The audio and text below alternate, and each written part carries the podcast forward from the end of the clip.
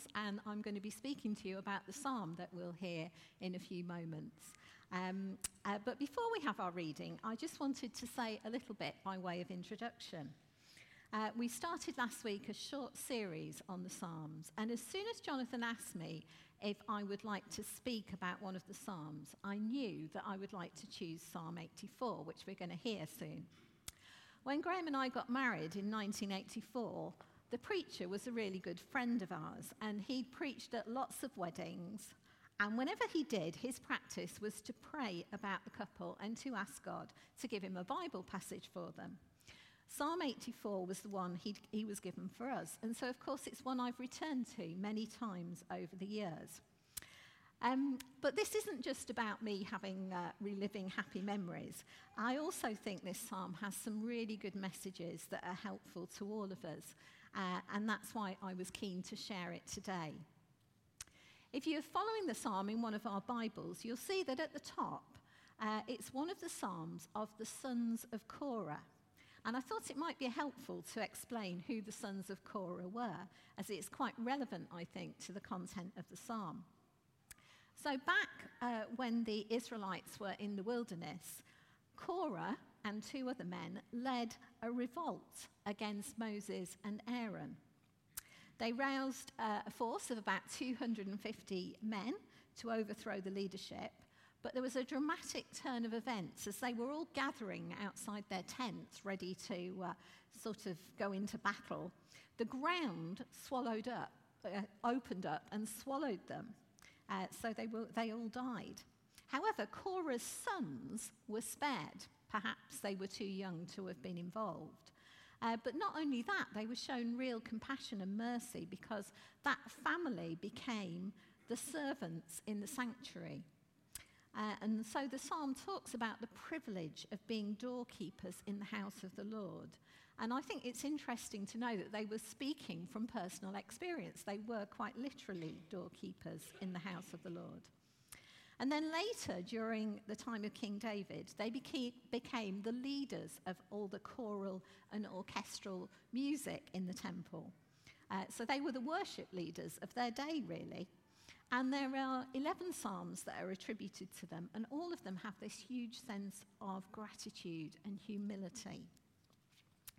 And Psalm 84 is also one of the psalms that would have been sung by people on pilgrimage to Jerusalem, often uh, going there from very far away to worship there. And often they would have very difficult journeys to get there, traveling through wilderness regions, including the valley of Baca. Listen out for that because it's mentioned in the psalm. So, as the passage is read, you will hear something of their intense desire to get to Jerusalem. So, Colin is going to come and read our psalm now.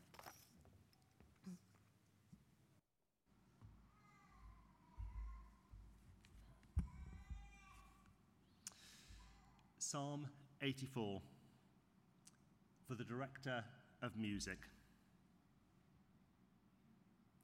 How lovely is your dwelling place, Lord Almighty. My soul yearns, even faints, for the courts of the Lord. My heart and my flesh cry out for the living God. Even the sparrow has found a home, and the swallow a nest for herself, where she may have her young, a place near your altar. Lord Almighty, my King and my God, blessed are those who dwell in your house.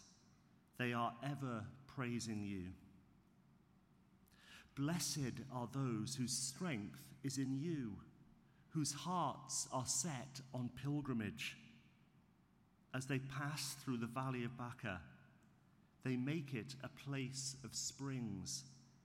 The autumn rains also cover it with pools. They go from strength to strength till each appears before God in Zion.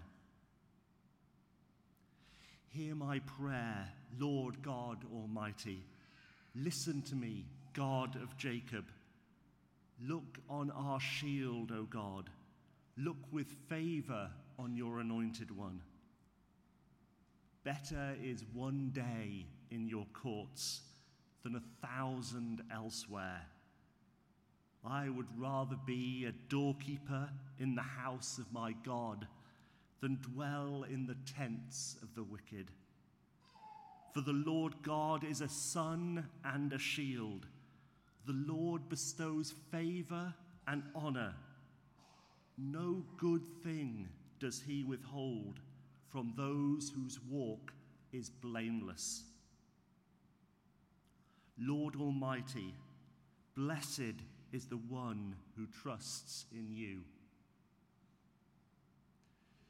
This is the word of the Lord.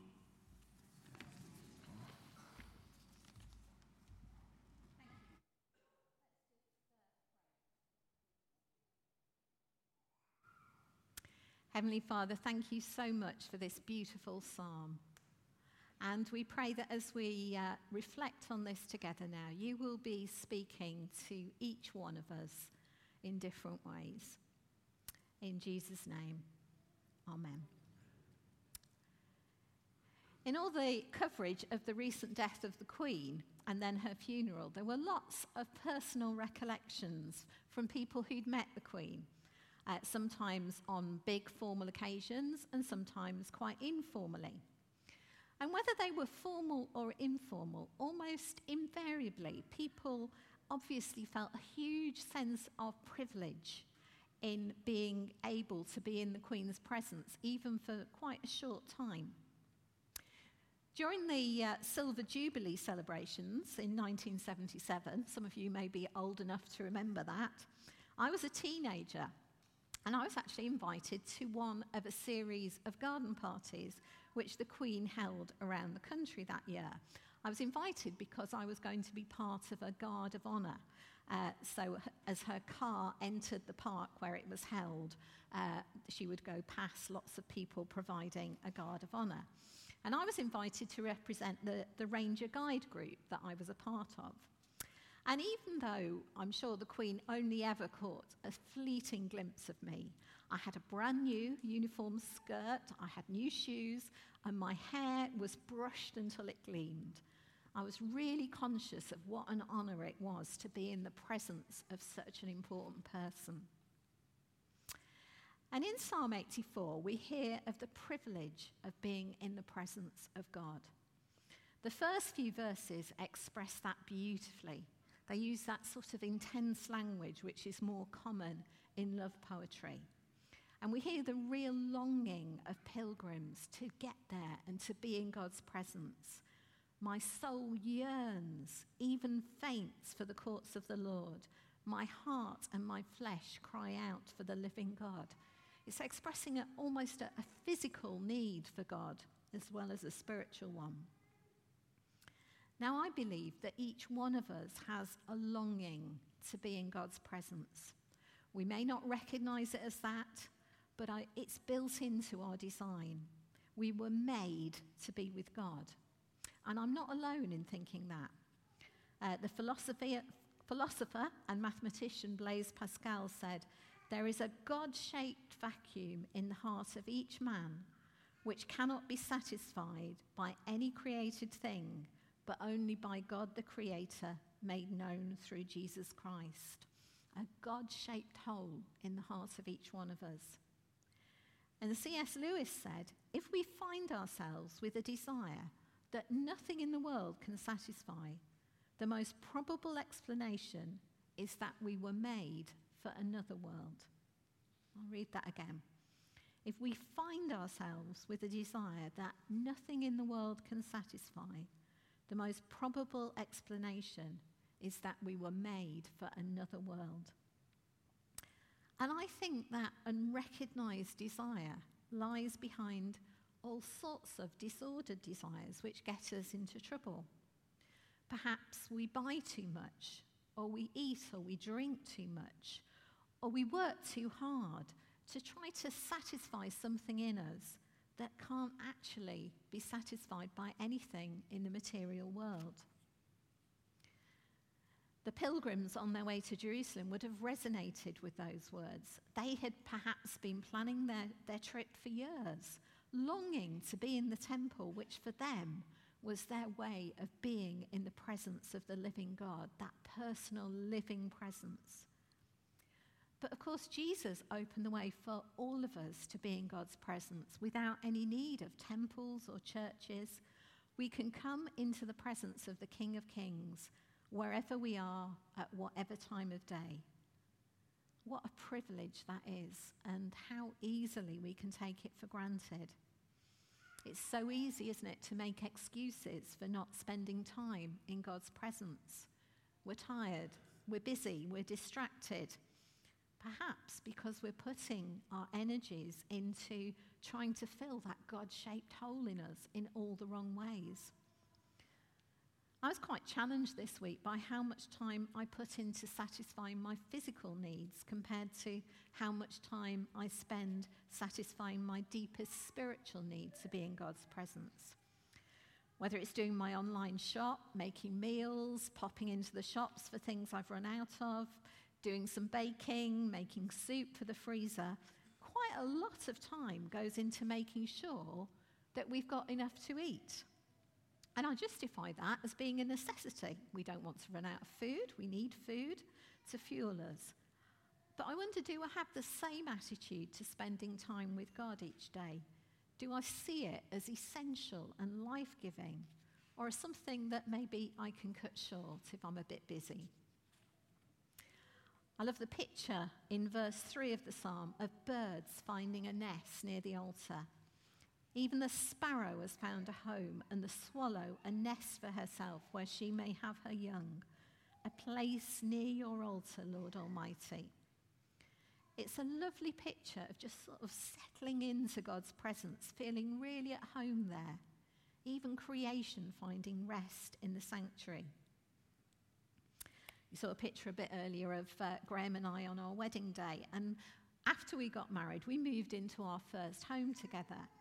And after years of living in shared flats, bedsits, college rooms, it was lovely to be able to start to build a home together. A place where we hoped we'd bring up children, a place uh, where we wanted to establish our lives together. And there was that indefinable sense of it being home. And I hope that most of us recognize that feeling, maybe after a hard day at work or after a long journey just arriving in the place where you live and almost immediately feeling more relaxed because you're home. And I think that's how God wants us to feel in His presence that sense of arriving where we belong, the place where we can be most ourselves. Later in the psalm, we read, Better is one day in your courts than a thousand elsewhere. A day, just a day being close to God, is better than years of doing anything else. And we're also told that He will withhold no good thing from us. There's a sense of God's abundance of provision for us. And later, of course, Jesus showed just how great the scope of that provision was. God didn't withhold even His Son from us. As we read in Romans, he who did not spare his own son, but gave him up for us all, how will he not also, along with him, graciously give us all things? The ultimate gift from God, of course, is Jesus. And being in God's presence, being sharing in his kingdom life, is something that is priceless. We read in Matthew's gospel the kingdom of heaven is like a merchant looking for fine pearls when he found one of great value, he went away and sold everything and bought it. I enjoy watching grand designs on the television where you see people building their, uh, their dream homes. And quite often, people end up going into massive amounts of debt and they live with years of stress and hard work in order to realize their dreams. But God actually offers us something even better than that. Now, I said earlier that we no longer have to go to a particular place to be in God's presence. Jesus' death and resurrection mean that we have access to our Father God wherever we are, on our own or with others. But I think there's something particularly special about joining with others and being in God's presence. And I found myself more appreciative of that this year as we've emerged gradually from lockdowns and social distancing, as more and more of us have come back into the church building. It's so good to worship together, to come into God's presence along with my church family. And throughout the Bible, we're encouraged to meet together to be in God's presence. Psalm 100 says, Enter his gates with thanksgiving and his courts with praise. And in Psalm 22, we read, Yet you are enthroned as the Holy One. You are the one Israel praises. Or I love some, the way that some of the older versions of the Bible put it in a bit more poetic la- language. You dwell in the praises of your people. God dwells in our praises. I love that image. So it's important that we're coming into God's presence in worshipping together as well as on our own more intimately. Now, I appreciate that some people still have to be cautious about meeting in larger groups of people. And I hope that for them, our online services helps you to feel able to worship with others, even at a distance. But I also recognize the pain of that, and my heart really does go out to people who are still not able to feel comfortable in these groups. So we need to make being in God's presence a priority in our lives. They will be so much richer as a result. But we also have an important role in inviting other people into God's presence. I mentioned that the sons of Korah, who wrote the psalm, were quite literally the doorkeepers in the house of the Lord. And they saw that as a great privilege that comes across in the psalm. I would rather be a doorkeeper in the house of my God than dwell in the tents of the wicked. Perhaps they were remembering those tents of their rebellious ancestor. And I think we all have a role as doorkeepers in the house of our God. But actually, doorkeepers can act in very different ways. There's the kind of doorkeeper who acts like the stewards, who welcome us at the door as we come into church each sun- Sunday, uh, making us welcome, perhaps showing us where to go. Or there's the kind of doorkeeper who acts like a bouncer on the door of a nightclub, keeping people out, only giving access to the privileged few. Now, I'm not suggesting that any of us would be there at the door checking people to see if they're uh, suitable to come in. But I wonder do we actively welcome people in? Now, our stewards are really good at that, but we all have a role to play in making people welcome. Do we take the trouble to say hello to the new people, which I know can feel a bit scary for some of us, or do we stick to the people we know? Uh, when children find it difficult to settle, to be sit still or be quiet, do we give their, their parents a sort of sympathetic smile of encouragement? Or do we give them a disapproving look? And what about our friends and families? Do we ever invite them to church with us or talk to them about Jesus? Or do we assume that they wouldn't want to know? Many years ago, um, Graham and I were in Canada for a few weeks. Graham was working out there uh, for three months, and I went out in my uh, summer holiday for three weeks. And uh, in the middle two Sundays of those three weeks, we went to two different churches. Uh, the first week, um, nobody spoke to us as we went in. Nobody turned and talked to us in the pews. Everybody was very formal. And then on the way out, somebody did approach us. The only thing anybody said to us in that church was, Have you joined our planned giving scheme? we didn't go back there the next week for some reason. We tried a different church. And that one was really different. We felt really welcomed at the door. Somebody took us and showed us where we could sit. While we were sitting waiting for the service, somebody else turned round and talked to us and asked us about what, who we were and what we were doing there. Afterwards, we weren't just sort of told that coffee's over there. Somebody said, Come with me, I'll show you where to get coffee. And as we were having the coffee, they were, they were going off and bringing people. Oh, you, would want to talk to this person who's an engineer, because Graham was an engineer. Or you might want to talk to this person who's a teacher, because I was a teacher. It was such a different experience. And we all have a part to play in helping people feel welcome in our church.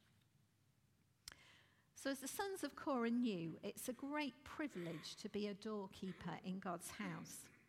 Part of their role would have been to welcome the pilgrims coming to the temple after that long and arduous journey. And our role as doorkeepers is to make our church a space where people feel welcome, where they can come and find sanctuary, perhaps after a long and difficult journey through their week, a place that provides hope, comfort, and renewal. And incidentally, if you'd like to be more involved in welcoming people, I'm sure that John would love to, to talk to you about becoming part of our welcome stewarding team. So, being in God's presence is an amazing privilege which we can access anywhere and at any time. And it's one that we should actively seek to share with others. But it's not something we should take for granted. It's something that we should actively pursue in our lives. Psalm 84 uses the imagery of being on a long and arduous journey, something which would have resonated with those pilgrims who sang this psalm on their way to Jerusalem. We read, Blessed are those whose strength is in you, whose hearts are set on pilgrimage. As they pass through the valley of Baca, they make it a place of springs. The autumn rain covers it with pools. They go from strength to strength till each appears before God in Zion. These were people who were prepared to give up weeks or months of their lives to pass through danger and hardship in order to be in God's presence. A few years ago, Graham and I walked Hadrian's Wall from the west coast to the east coast. It's a distance of about 80 miles, and it took us about a week or so to do it. Now, the start and the end are fairly flat, but the middle sections are very hilly, and I remember we seemed to be endlessly getting to the top of a hill only to see another one half a mile ahead. Uh, we really enjoyed the walk, but it was quite hard work. And that was, you know, with proper walking shoes and rainproofs, as well as well maintained paths and comfortable beds to sleep in, and good food to eat each night.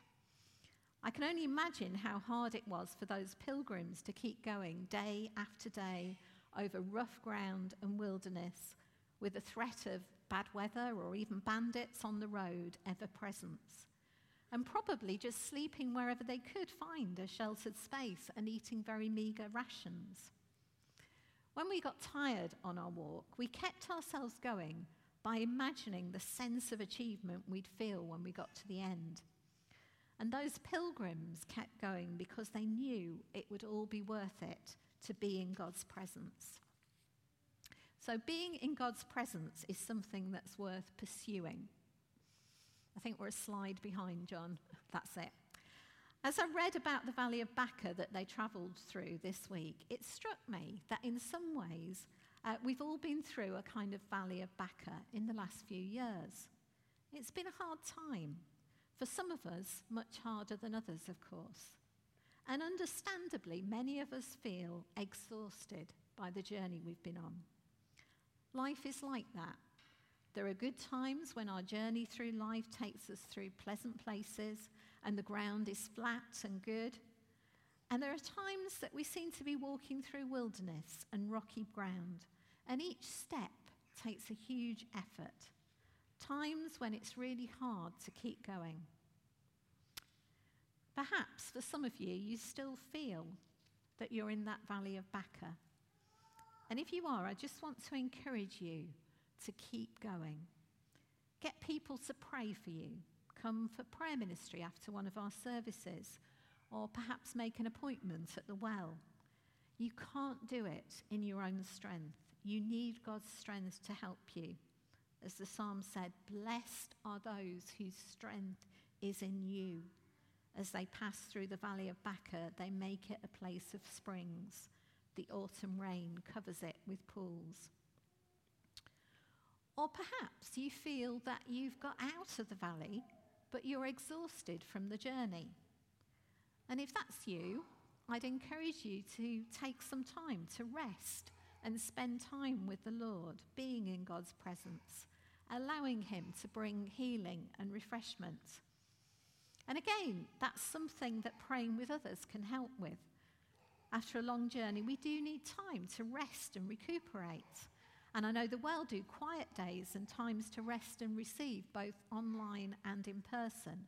And you may find those are helpful in recovery. God cares about our weariness. As we read in Isaiah, He gives strength to the weary and increases the power of the weak. Even youths grow tired and weary, and young men stumble and fall. But those who hope in the Lord will renew their strength. They will soar on wings like eagles. They will run and not grow weary. They will walk and not be faint. Great promise to hold on to when we're feeling exhausted.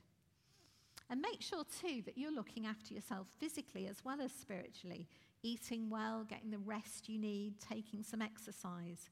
But the most important thing is just spending time in God's presence, allowing Him to do His work of restoration. But something else struck me as I reflected on the pilgrim's journey through the valley of Baca. I'm sure that when they got to the end of a particularly difficult part of that journey, they may have stopped for a while to rest and refresh. Getting out of the valley was an important achievement. It took them one step nearer to their goal of being in God's presence in the temple. But it wasn't the end of the journey, it wasn't what they'd set out to do. At some point, we need to resume the journey. We can't stay on the edge of the valley. The time it takes to recover will be different for all of us, but we need to make sure that we don't become too comfortable just staying still. The Lord still has things for us to do. In the time before Israel reached the promised land as they were in the wilderness, they were following visible symbols of the Lord's presence a pillar of cloud by day, a pillar of fire by night. God, I think, still wants to lead us by his presence. Being in his presence is that pearl of great price that it's worth making the most important thing in our lives. But we also need to be following where his presence leads us. We need to be open to being challenged about new ways in which He wants us to serve Him. It's always more comfortable to stay where we are. But sometimes by staying where we are, we miss out on those great things that God has in store for us if we choose to follow where He's leading. Let's just pray uh, as the band come back for our final song. Father God, thank you for the huge privilege of being able to come into your presence wherever we are. We pray that you would help each one of us to make that a priority in our lives. Father, I pray for those who are feeling that they're still in that valley. For those who are finding each step is an effort, and I pray that they will find in your presence the strength they need to carry on. I pray for those who feel exhausted from the journey. I pray again that they will find that in your presence there is rest and refreshment. And I pray for those of us who you want to challenge to carry on on the journey who you want to say perhaps that we've become a bit too comfortable where we are. Pray that you will continue to prod us and give us the will and the strength and the hope to keep following you wherever you lead. In Jesus' name, Amen. Uh, I'm really glad that our final